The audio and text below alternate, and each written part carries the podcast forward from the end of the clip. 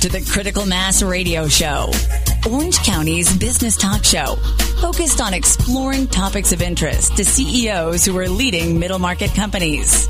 With your host, Richard Franzi.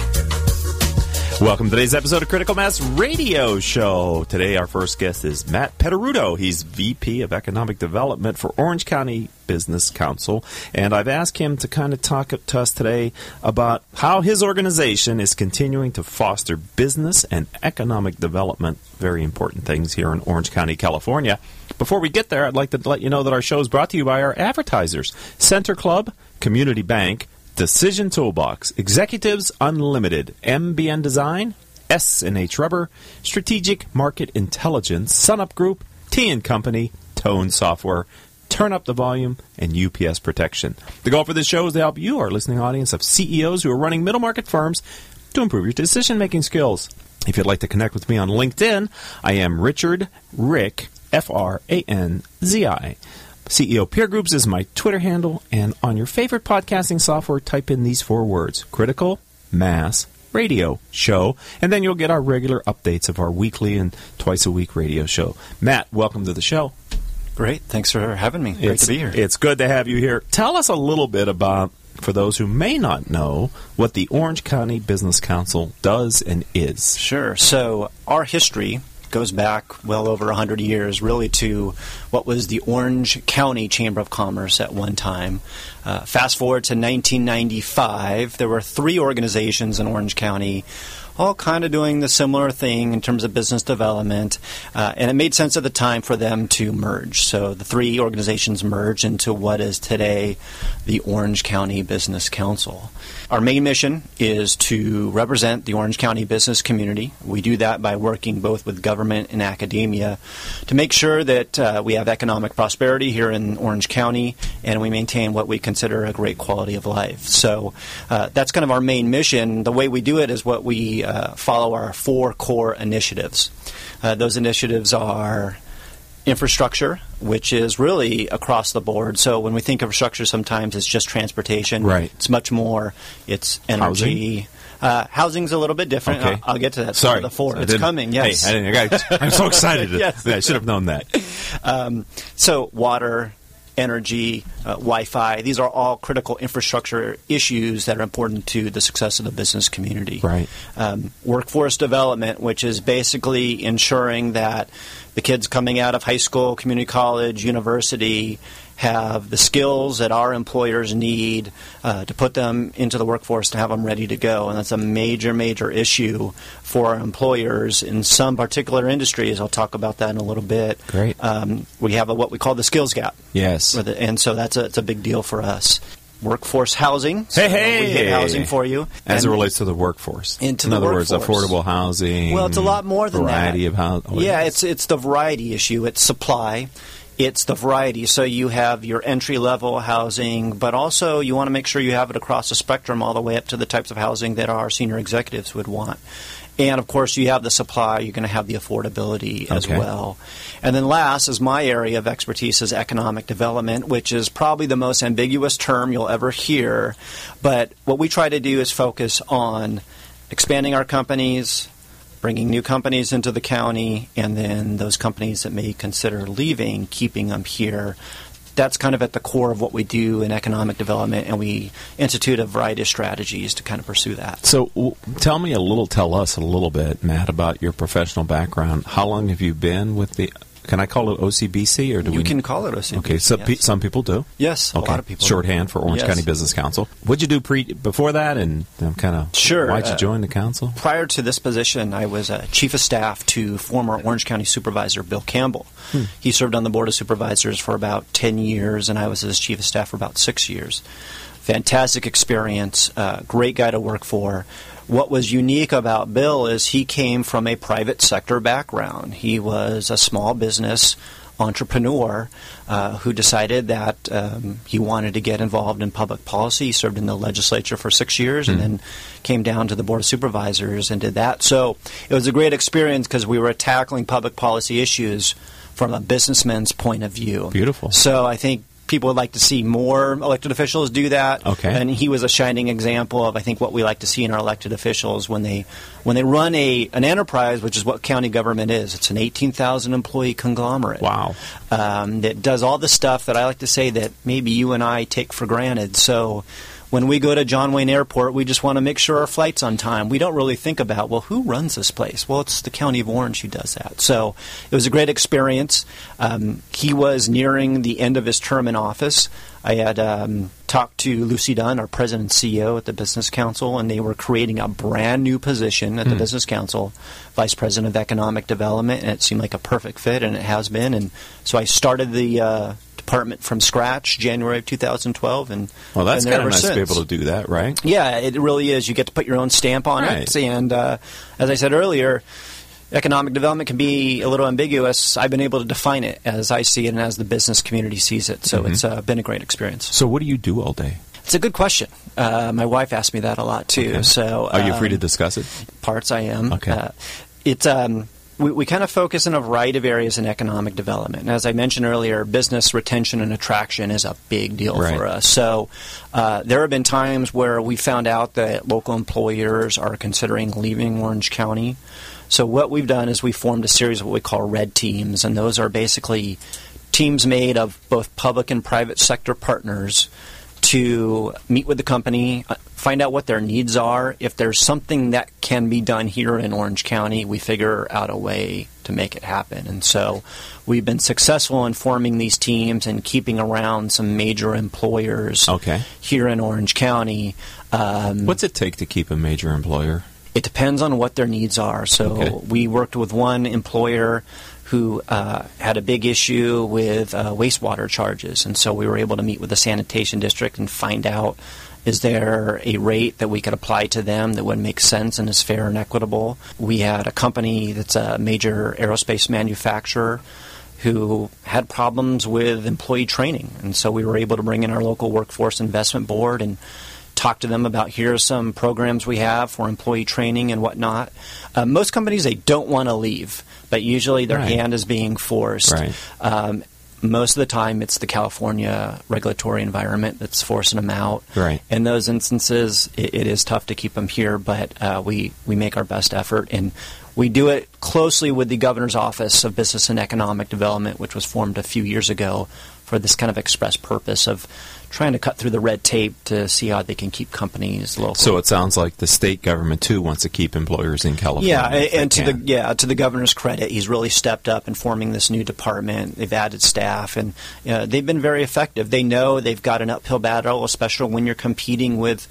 Uh, the Austin, Texas of the world, Yes. and Phoenix, and they're throwing out subsidies and whatnot. Right. It's difficult.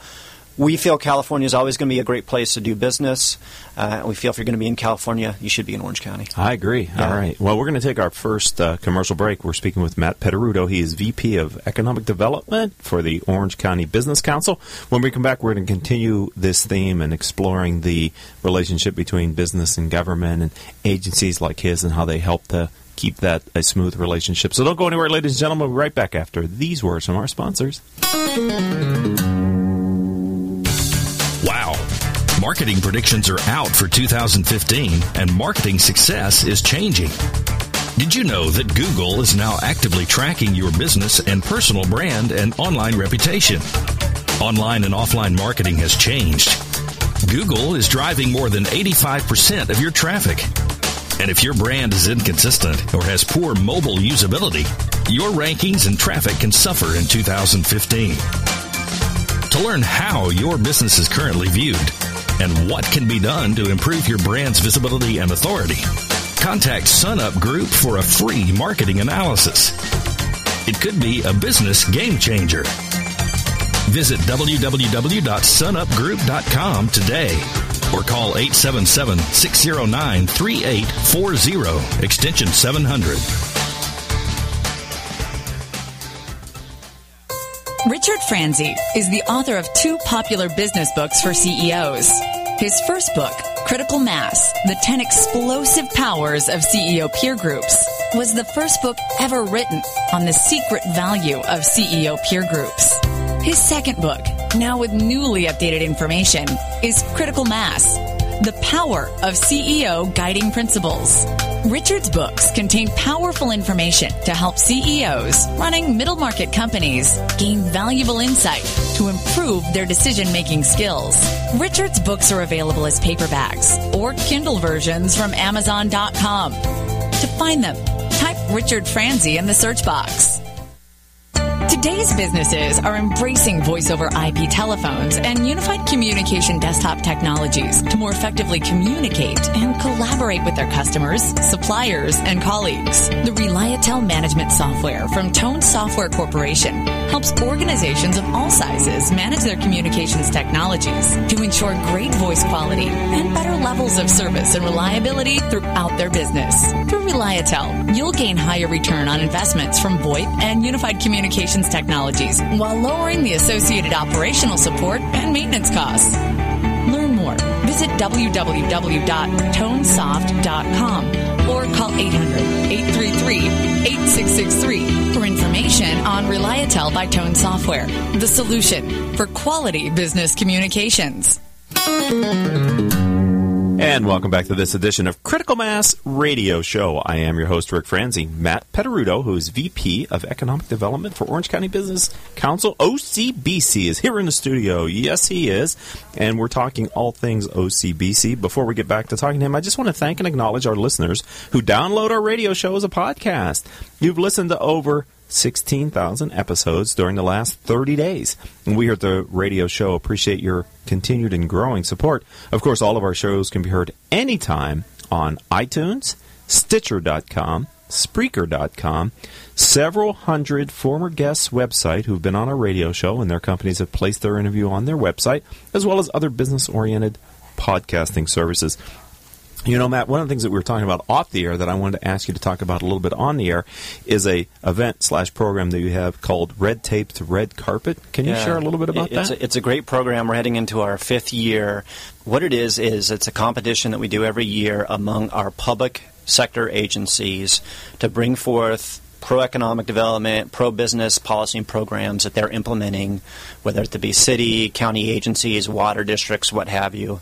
They bring these forward. We have a panel of private sector representatives who go over the nominations, a variety of different categories, business retention, expansion, real estate redevelopment and reuse, and then we give them awards. And so it's rewarding government for good behavior, pro business behavior. You don't see a lot of that, but there's a lot of great stuff going on Right. that we felt needs to be recognized. And so the program's taken off and very successful here.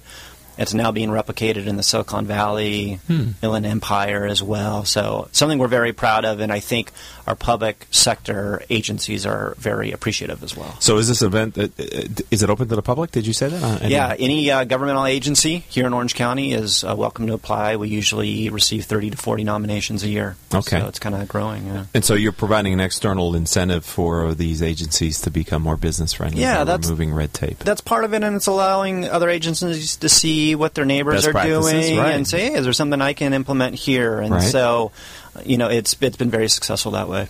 So let, let's talk about for those that are still not clear. Where does your funding come from? Funding is all from private sector membership dues. Okay, so it's a we- membership organization. Yes, membership organization. We do a series of events throughout the course of the year.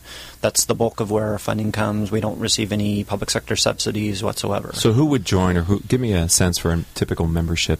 It's uh, you know primarily it tends to be the larger businesses, um, but we also have middle market businesses as well who are interested in getting involved, getting to meet you know the high level executives from those bigger businesses for Right. business uh, opportunities as well. So it's um, because we tend to be a little bit larger. We work very closely with our chambers of commerce, who Okay. tend to be the small to medium sized, to make sure we're not competing and we're not trying to poach each other's membership. So we work very closely with them on a variety of issues, and have always enjoyed a good working relationship that well. So if there's a CEO running a five or ten or twenty million dollar or fifty million dollar company out there who's thinking, well, maybe this is an organization that I should join because I can get involved and have a voice. Yeah. Is that true? Absolutely. I mean, the needs of the larger business community oftentimes mirror those of the smaller to medium sized folks as well. So it's a great opportunity if you're concerned about the business environment here in Orange County, California, even uh, nationally. You want to get involved, the Business Council is a great place to do it. It's also a great place to kind of network and meet folks um, to kind of understand what's made them successful business wise. So it's it really is across the board in terms of the benefits. And, and I would think, tell me if this is a fair um, thing to say, Matt Petteruto, who is VP of Economic Development for OCBC, that it might also be a good way to begin to meet some of our elected officials and regulator, regulators and sort of in that community in, in a natural way because you guys are structuring events where maybe they show up and you Yeah. maybe take junkets to Sacramento that they may want to go along on. Are those uh, is that appropriate? Yeah, absolutely. You know, a lot of you know maybe the small to medium sized folks don't really know how to get involved in speaking with their elected officials and whatnot, and it's a great venue for them to meet them in a little bit more of a relaxed atmosphere. And I think we have a very good relationship with government, so they may not always agree with us, we may not always agree with them, but I think there's a respectful uh, conversation always going on, and that's what our members can engage in. Right. And you, if I may say, you on occasion host events here in the county that they can attend where they might also meet people that you have to speak, speak on a specific topic of interest that affects business as well. Yeah, right? absolutely. Um, we've got two great events coming up that our elected officials uh, will be at. We have what we call our workforce housing scorecard. So we talked earlier about Mm-hmm. uh, workforce housing, where we do a report that's uh, written by our chief economic advisor. He'll go over the findings of how we're doing in terms of the number of housing units in Orange County compared to the number of jobs we have. I can tell you without uh, ruining the surprise, or um, it's a. Should I do uh, a drum roll? yeah, well, maybe a small drum roll. Very good. Um, uh, right now, we're about fifty to sixty thousand units short. Really? Today, Which makes housing more expensive. exactly. Supply and it's demand. a supply and demand issue. Heading out twenty-five to thirty years, the number's much bigger, and so Really? he'll discuss that. He'll also go through how our individual cities are doing in terms Oh. of uh, housing supply. One So- thing, one thing I've noticed uh, is the increase in what appears to be high density apartments and et cetera, especially in the Irvine Yeah. area. It just seems like there's a lot more product coming online, but you're saying that's not keeping up with the demand? it's not keeping up to, with demand, and uh, a lot of that is we're having to go up, right? Right. Because of the buildable land is constrained here. It's also a lifestyle issue. A lot of our millennials, that's the type of the housing they want to be in per se. They Right. want to be close to their work and, and shops and all that. So, So is um, Orange County seeing that? Because I'm seeing in other cities where downtowns are getting revitalized. That's where the action is. That's maybe where the millennials want to live. There's Mm-hmm. restaurants and entertainment and activity. Is that happening in, in Orange County? It is, especially- we don't really have it downtown Orange County. We don't, which is interesting and makes us unique. You know, Orange County is almost one big city because when you go travel, you know, where people say, "Where are you from?" You say, "I'm from Orange County." exactly. How unique is yeah, that? Right? So, but um, kind of our inner core area, so Santa Ana, Anaheim, you're seeing a lot of that new type of building going on there. Uh-huh. Um, South County's a little bit more different; it's a little bit more spread out and whatnot. Right. So, Yeah. Orange County is a kind of a. It's unique because with our population center, if you could dig us up and stick us somewhere else, uh, Iowa would be a pretty major metropolitan area, but sandwiched between San Diego and really more importantly south of LA, Uh-huh. we sort of shrink in relative importance, I think, to a lot of different uh, places like media, Yeah. which is why I'm glad to be on an OC Talk Radio radio station focused on Orange County business. Yeah, I, I think for too long people f- thought of Orange County as a bedroom community, Los Angeles. Yeah. We're over 3 million people. We're the sixth largest county in the nation. Right. Um, you look at our GDP alone, if we were compared to other nations across the globe, we'd be 45th in the world. Wow. GDP. Wow. So it's a we are a big county. are We're big. an economic We are engine. big. So yeah. Yeah. Unfortunately, the media market isn't here, and we we get defined by shows about housewives and whatnot. Right. So and but- and the business has really matured. Uh, I've been here since 1981. The, Orange County historically maybe a lot of focus on housing and development,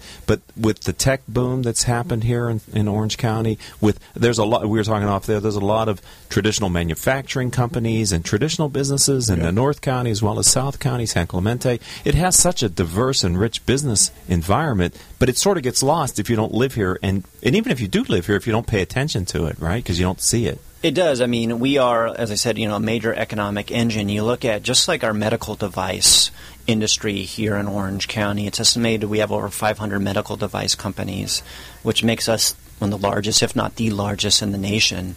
I mean, you have Allergan and Edwards Life Sciences. I mean, huge companies, Right. right? Uh, same on the tech side. You have companies like Broadcom here. Um, you know, major presences by Toshiba and whatnot. These are big time Fortune 500 companies with, if not headquarters, major presence here in Orange County. Um, so, yeah, we're a big deal. I'm talking with Matt Petteruto. He's VP of Economic Development for Orange County Business Council, or commonly referred to as OCBC. One of the things that you mentioned, we only have about two minutes left here on the show, is that you also work with universities. And when you talk about medical devices, first off, I think, okay, well, that's UCI. I mean, you can't have those kind of companies in Orange County, Broadcom, without feeding it with the scientists and the engineers and the graduates and the research that's required, right? So that whole ecosystem has to be here. That's part of what OCBC does as well. It really is. We work very closely with the educational um, community here across all levels. So yeah, the university level as well, but you know, high schools and whatnot. Uh, we have the good fortune of a great education system in Orange County. If you look at the population 25 years of age or older, 37% in Orange County have a undergraduate degree, a BA or higher. Is that relatively high? Rel- It's, it would place us to top five in the country. really? Yeah. So we're like So a highly again- educated county then. Yeah. So why our business is successful? You have a skilled workforce to pull from. Okay, I'm, I'm writing this down because Okay, Matt's just throwing out all kinds of facts. I'll that give I, you my notes I, I need your notes, yeah, because this is important because Yeah. um, part of what I believe is there's more need to cover Orange County businesses than it's currently happening through the media. There's just not enough of us out there, and so that's why. For Critical Mass Radio Show, we've done a thousand interviews. We're focused on Orange County businesses because there are so many interesting businesses that are vital to the success of the of the economy. Uh, They get overlooked or neglected or not even covered just because Yeah. there's nobody left to cover them. I'd encourage your listeners to visit a website we created a few years ago called locationoc.com. So if you're wanting to know about what the business environment is like in Orange County, what makes us a great place to do business, you go on that website. Everything I've talked about today is on there, plus a lot Wow. more. So it's a great way that we use to kind of market Orange County and Okay. get folks interested in the county. And this just isn't for tourists and for uh, kind of B2C. No, this is B2B and yeah, total okay. business to business. So Okay. if the information is out there, Orange County, it's on our website, or we link you to it. Okay, locationoc Dot com, Dot yeah. Wow, Matt. Wow, you're just throwing out all kinds of great information here. Um, we only have a minute left, and then we're going to be wrapping up this part of the interview. So, if someone wants to learn more about OCBC, uh, how do they find you online? Where do they go? Best way to do it is ocbc.org is our main webpage, and I talked about our great events that we have. If you go to ocbc.org slash events, you'll have a complete menu for you, and you can pick and choose which uh, works best for you. It's safe to say every month there's something that you're sponsoring or hosting that business owners and executives should at least know about and may choose to attend, right? Absolutely. And if you're not a member, you can still attend. Absolutely, There's yeah. just a fee, right, that you pay, which is right to help cover the costs. Right. Okay. Well, thank you very much. I'd like to have you back in the future. I think we just scratched the surface on what we could talk about. And there's three other people like you, I guess, at OCBC responsible for different areas of focus for the organization, too, yeah, right? we have a staff that covers a wide variety of areas, and uh, we're lean and mean. Right. But you get a lot done, and I, uh, I would encourage all of our listeners to learn more about Orange County Business Council and how they might get active and participate with them. All right, we're going to take our second commercial break here on Critical Mass Radio Show. We'll be back with our second guest after these words from our sponsors. When it comes to pioneers in their respective industries, we all know the Apples, Starbucks, and Trader Joe's of the world. In the realm of recruiting, Decision Toolbox is the industry's best kept secret. With 90% of their business from referrals and repeat customers. For over 20 years, Decision Toolbox's U.S. based team of recruiters, sourcers, professional writers, quality personnel, and tech support has perfected a Six Sigma approach to talent management. No matter the size of the project, Decision Toolbox delivers incredible results. A cost per hire less than half of what contingency firms charge. With the winning candidate presented in an average of 14 days. All with a 12 month candidate warranty. With results like that, Decision Toolbox won't be a secret for long. Visit us at www.dtoolbox.com for more information. If you are an Orange County CEO or a business owner, this message is for you. Do you ever feel isolated with no place to turn for advice or feedback? Who holds you accountable to your commitments in your company? Where do you find the right resources to help you and your company grow? If you have had these questions, then Critical Mass for Business might be the answer for you. Critical Mass for Business is committed to helping you make better decisions through the power of peer learning. These are groups of peers who are running businesses just like you. CEO Peer Groups provides a great sounding board to test fresh ideas and new concepts, review your strategic plans and tactical goals, and present issues and opportunities for a critical discussion. The result is improved strategy, accountability, and improved business results. If you are interested in learning more, go to www.criticalmassforbusiness.com and learn about our CEO Peer Groups. CEO Peer Groups is a registered trademark of Critical Mass for Business. UPS Protection has been protecting systems in the U.S. against brownouts, blackouts, and poor quality power for over 25 years. We provide power protection systems, including UPS, lighting inverters, generators, and service for clients from coast to coast. We specialize in solving all your power needs. As a direct reseller of the best brands in the industry, including Liebert, Powerware, and APC, we can solve all your power protection needs. Protecting your power is our main goal. We offer on site or depot repair of our critical equipment.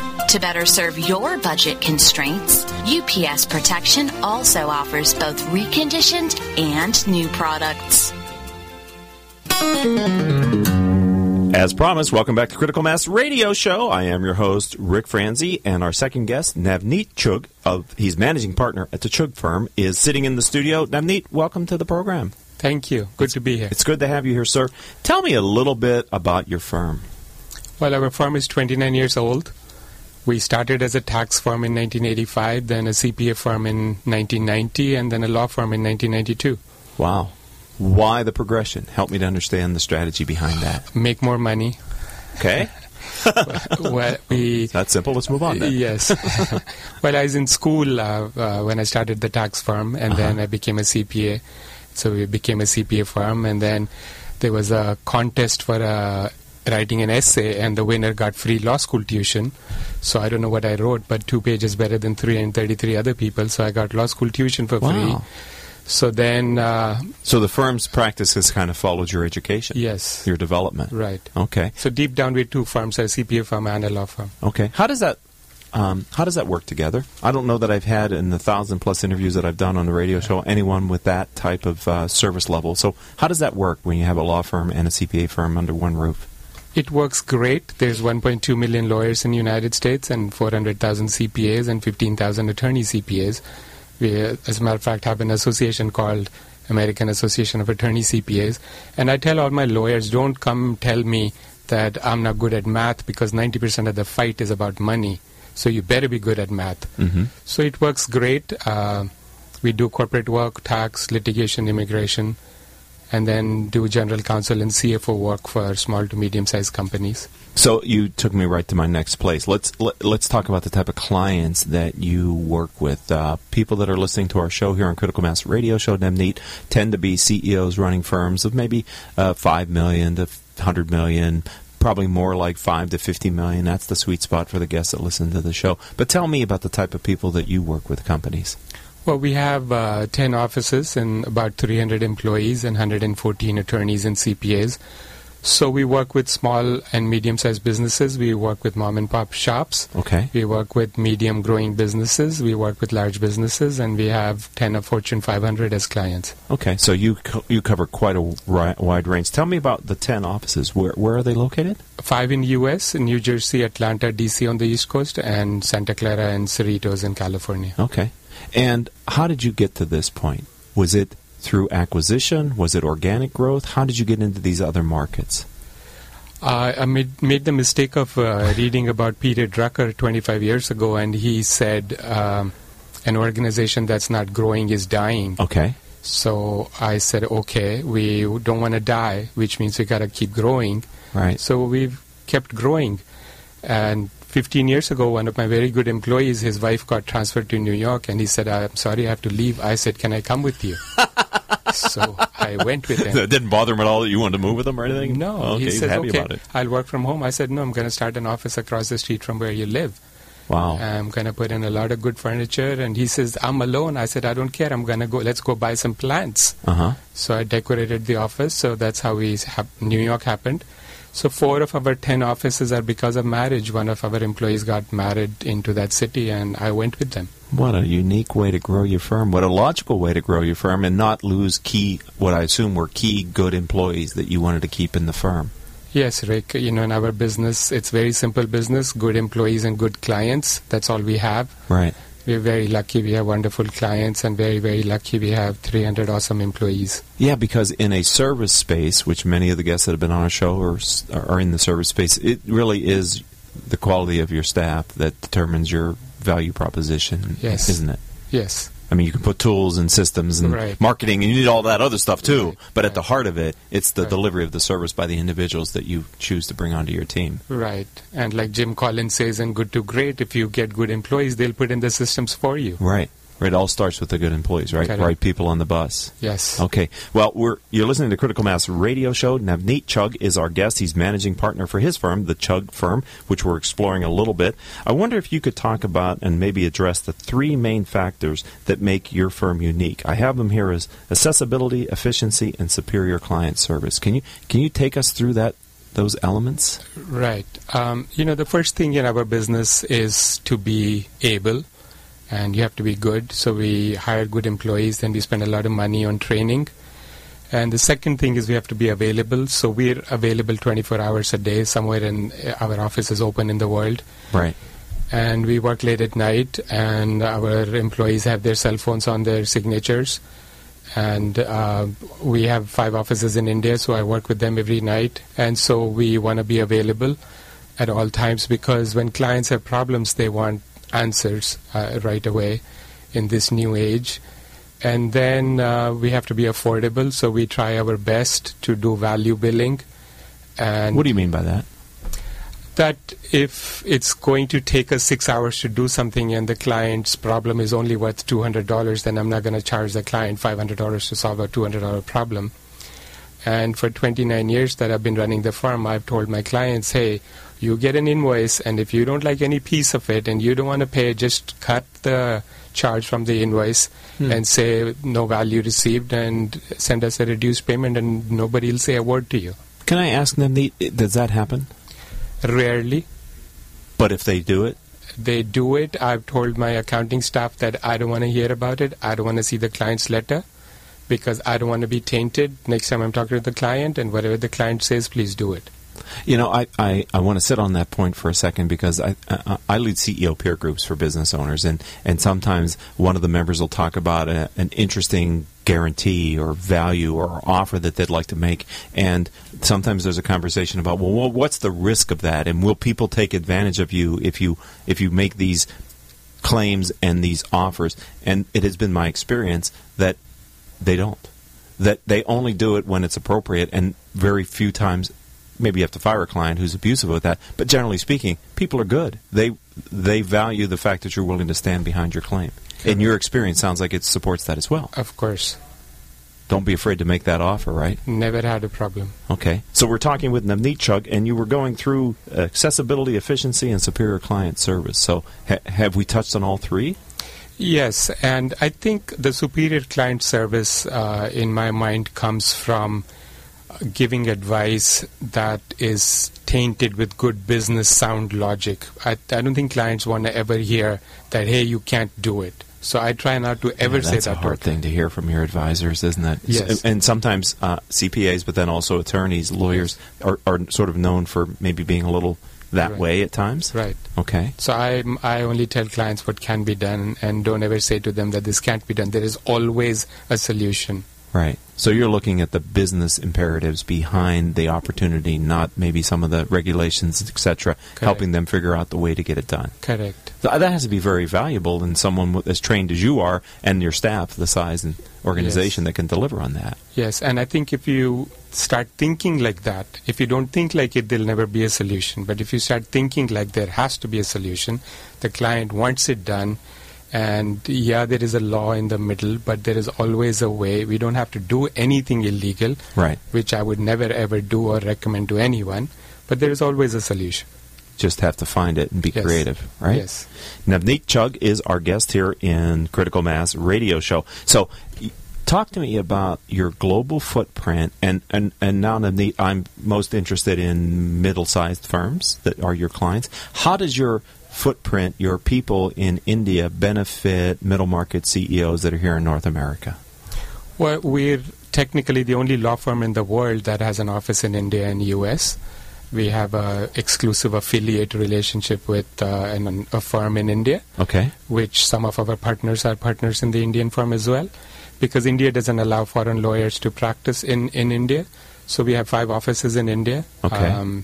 and we do inbound work, which is American companies going and setting up shop in India. We Oh. do everything for them. Okay. So when Indian companies want to come to US, which is part of our practice, Mhm. we help Indian companies settle down in US, employment work, tax work, real estate work, litigation, immigration. Our Indian offices help European and American companies wanting to do business in India, and we do everything for them. So Navneet, let's let's look at it from both perspectives. From your experience and years of doing this, and and ability to understand both cultures, is one way more challenging than the other? Setting up an American firm in India or an Indian firm in America. What is your experience? Tell me. I don't think there's any country in the planet uh, in which bus- to do business is as easy as United States. It's easy. as contrary to what you might think or hear or feel, United States is the easiest country to do business in. From what perspective? Every perspective, uh, in spite of the laws, in spite of the rules, in spite of the regulations, uh, this country it's very easy to do business. Language, paperwork, access to law, justice, access to courts is just beautiful. Can I ask from an acceptance of a company into the into the U.S. Is that a factor as well? You know, kind of um, the fact that you can open up a business here and may not be a local entrepreneur. Is is that is do you, do you see that being more accepting in the U.S. as well? Does that make sense the way I'm yes, asking it? Yes, uh, and it has been like that for 300 years. The U.S. has welcomed foreign money. Right. Now, we've had a law since 1990. You invest a million dollars in a business in the United States, you get a green card. So the Wha- green card is on What's- sale for a million bucks. And what's the what's the logic behind that from your perspective I think and the benefit to the U.S. I think the logic to that has been that the world looks for a safe country to invest in, in which they can invest and easily get a stock certificate and easily own it. Nobody's going to steal it from them. And it's So the rule of law. rule of law. Okay. I think it was Hernando de Soto who wrote a book many years ago, How the West Has Won. And he says two simple things that every American takes for granted having a stock certificate and having a real estate deed, which takes five minutes in the United States, is a big challenge in the rest of the world. And you're right, we do take that for granted. That's sort of just accepted, isn't it? Yes. Well, this is great perspective that you're giving us. So, are you suggesting then that there there are still some greater challenges going the other way than for an American firm to open up shop in India? But it's been very common in, in, in many sectors and many industries, very prevalent as a business practice. Yes, uh, India got independence in 47. So from 47 to 1991, it was very difficult. Since 1991, India has opened up and liberalized and is doing great. And Okay. it's gotten much easier, and it keeps getting easier every month. The government keeps uh, doing new rules and regulations, which making business easier to enter into India. But it's still far more difficult than United States. But I tell my clients, it's not your problem; it's my office's problem in India. You give me a corporation name, and I'll have you up and running. That's Right. all I want. Right. Well, I, I spent many years in technology, and it's very common for technology companies to have a, a large footprint uh, of software developers and and and um, knowledge workers that are based in India and different parts of India as well. Yes, yes. That uh, thanks to liberalization in 1991 and the tech boom in 1995. Right. And the Y2K crisis in 2000, and then the internet uh, boom and crash, and India has been booming. So, is it your perspective that by setting up businesses cross culture like that, that that's actually for the global economy beneficial? I think so, and I think uh, the world is realizing that United States and India are two wonderful allies, because what's important in this country is exactly what's important in India. What makes this country tick is education and entertainment and religion and politics, and those four things dominate every layer of. Uh, Indian culture. Last question, then we're going to take our commercial break, Navneet. Sure. Do you think that's partly attributable to our shared history relative to being associated to Great Britain or the United Kingdom? I think partly, and the fact that the U.S. is the oldest democracy and India is the largest democracy had a lot to do with it. Excellent. Wow, this is great perspective. I'm really enjoying this conversation. Thank you for coming in today. We're going to take our last commercial break here on Critical Mass Radio Show. Don't go anywhere, ladies and gentlemen. Navneet Chugh is going to be back on the show. We're going to have an interesting conversation for the last eight minutes of the show when we get back. Hold on, we'll be right back after these words from our sponsors. Wow. Marketing predictions are out for 2015, and marketing success is changing. Did you know that Google is now actively tracking your business and personal brand and online reputation? Online and offline marketing has changed. Google is driving more than 85% of your traffic. And if your brand is inconsistent or has poor mobile usability, your rankings and traffic can suffer in 2015. To learn how your business is currently viewed and what can be done to improve your brand's visibility and authority, contact SunUp Group for a free marketing analysis. It could be a business game changer. Visit www.sunupgroup.com today or call 877 609 3840, extension 700. Let's face it, not all company challenges are the same, which is why Strategic Market Intelligence can help identify the actionable information you need to be more competitive. Gain a better understanding of your brand, competition, best prospects, or new product opportunities to generate greater revenues in 2015. Call 949 357 9547 or visit www.strategicmarketintelligence.com. Successfully navigating the changing world of public relations and digital marketing requires an experienced, tenacious, yet gracious team. In business for more than 20 years, Orange County-based T and Company delivers big agency results with personalized service. For more information, call us at 714-536-8407 or visit us online at tandco.me.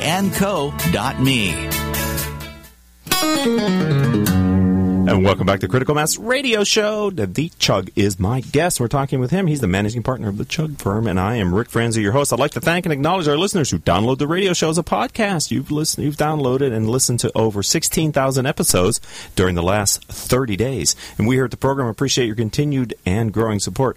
All of our shows can be heard anytime from Apple iTunes, Stitcher.com, Spreaker.com, several hundred former guest websites whose companies have put their interview with their CEO on their website as well as various other podcasting services. If you're not a regular subscriber to our show, simply go into your favorite podcasting software, type in these four words Critical Mass radio show. You'll get our weekly updates. We do at least one show a week. This week we're doing two. I'm going to do another show tomorrow. Today is Tuesday. That'll be Wednesday.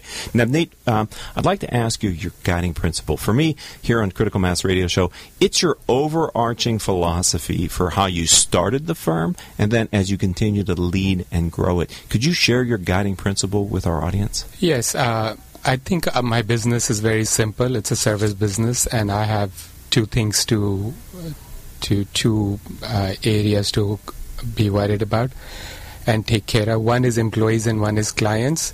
And I think if I could just be fair and decent and honest and act in integrity with both employees as well as clients, then all of my problems remain solved.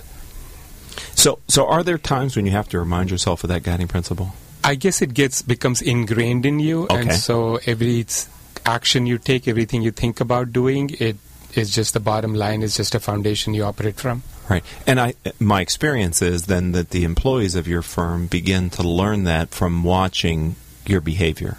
Right. More than what you say, it's how you make decisions and act and direct them to act as well, right? Right. Because it really does bleed into the culture. Yes. Uh, this sounds like a foundational belief system for your culture. Right. It builds the culture from which it it springs from and maintains itself. Right. And I would think having not just remote offices, but international offices, maintaining the culture must be a little bit of a challenge just because of, you know, time zones, culture, etc. It is a challenge. I noticed that people who worked in our headquarters, when they go to some other office, those offices tend to do better. Okay. Why, do you Be- think? Because they worked with us, they trust us, they can't believe that an organization can run in such an ethical manner. When we get some outsiders, they have a hard time trusting us that this is something's wrong. No organization can be so ethical. Yes. and they don't have the culture. And I think, uh, you know, uh, part of the guiding principles is is four things we concerned about: speed, brand, talent, and culture. And I I have a sticky on my desk, and I look at it every day, and I think about it every day. That my concern as CEO of the organization has to be speed, brand, talent, culture, and integrity. Speed because the way the world is operating now, uh, brand because people are brand conscious and that's how you remind people that you're ethical and you operate in integrity. And talent because that's all we have. That's the only machineries we have our people.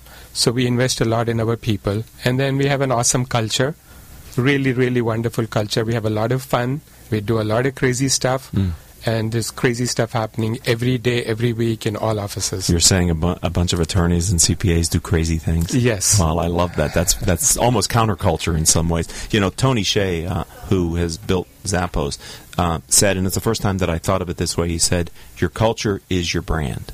You can't maintain for the long term a separate brand from what your culture really is because it's really culture is when your clients touch your company.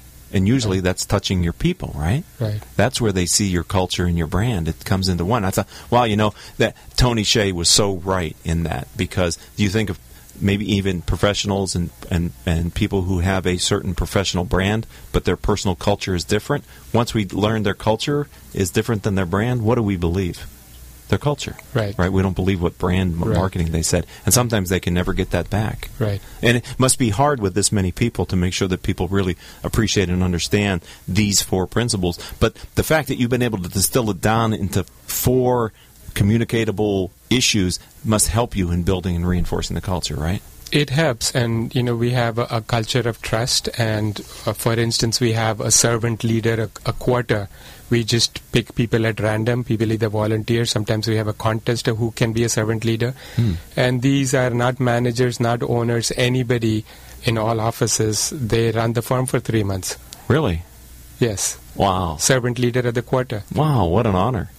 Right? Yes, What an opportunity for them to appreciate what it means to be the leader as well, right? Right. Because sometimes you can't really appreciate it till you have to do it, correct. till you're in that seat. At least we've transformed one person a quarter. Right. And they probably reverberate within the organization for the other people who know, like, and trust them. Right. They, they, they are in, uh, in positively influencing people about their experience as well. Right. And we tell them to make sure clients are happy, make sure employees are happy, make sure university sessions are happening, training is going on, there's fruit at the office, there's lunch at the office, there is fun activities going on, there's debates, um, there's birthday celebrations, there's outings, celebrations for every good thing that happens to the firm, we celebrate. What an exciting thing. Uh, what a great conversation. I appreciate your time. We have about two minutes left. Tell me about the future for your firm and, and then me. Where are you going with this? Where do, where do you see it?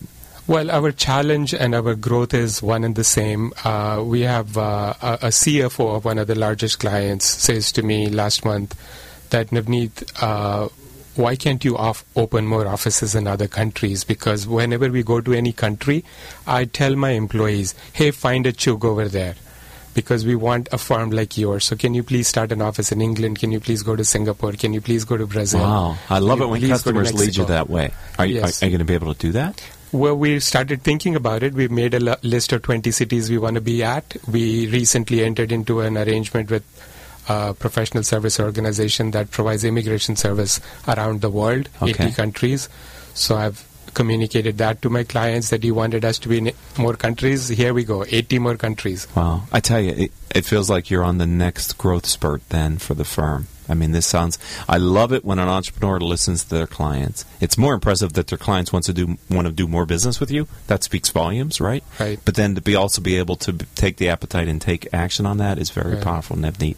Yes. I've really enjoyed this. How does someone learn about your firm online? How do they find you? Chugh.com, How do? C-H-U-G-H dot com, I'm sorry, I talked over you. Would you spell that again? C-H-U-G-H dot com. I'd like to have you back in the future. Would you like to come back and talk about your firm? My pleasure, All every right. day. All right. Well, we're going to end this show. Well, we'll have to do that. We, I'll have Crystal, our producer, work with you, and we'll find another time to have you back, sir, to talk more about you, you and your firm. I'd like to thank our advertisers for making this all possible: Center Club, Community Bank, Decision Toolbox, Executives Unlimited, MBN Design, S&H Rubber, Strategic Market Intelligence, Sunup Group, T Company, Tone Software, Turn Up the Volume, and UPS Protection.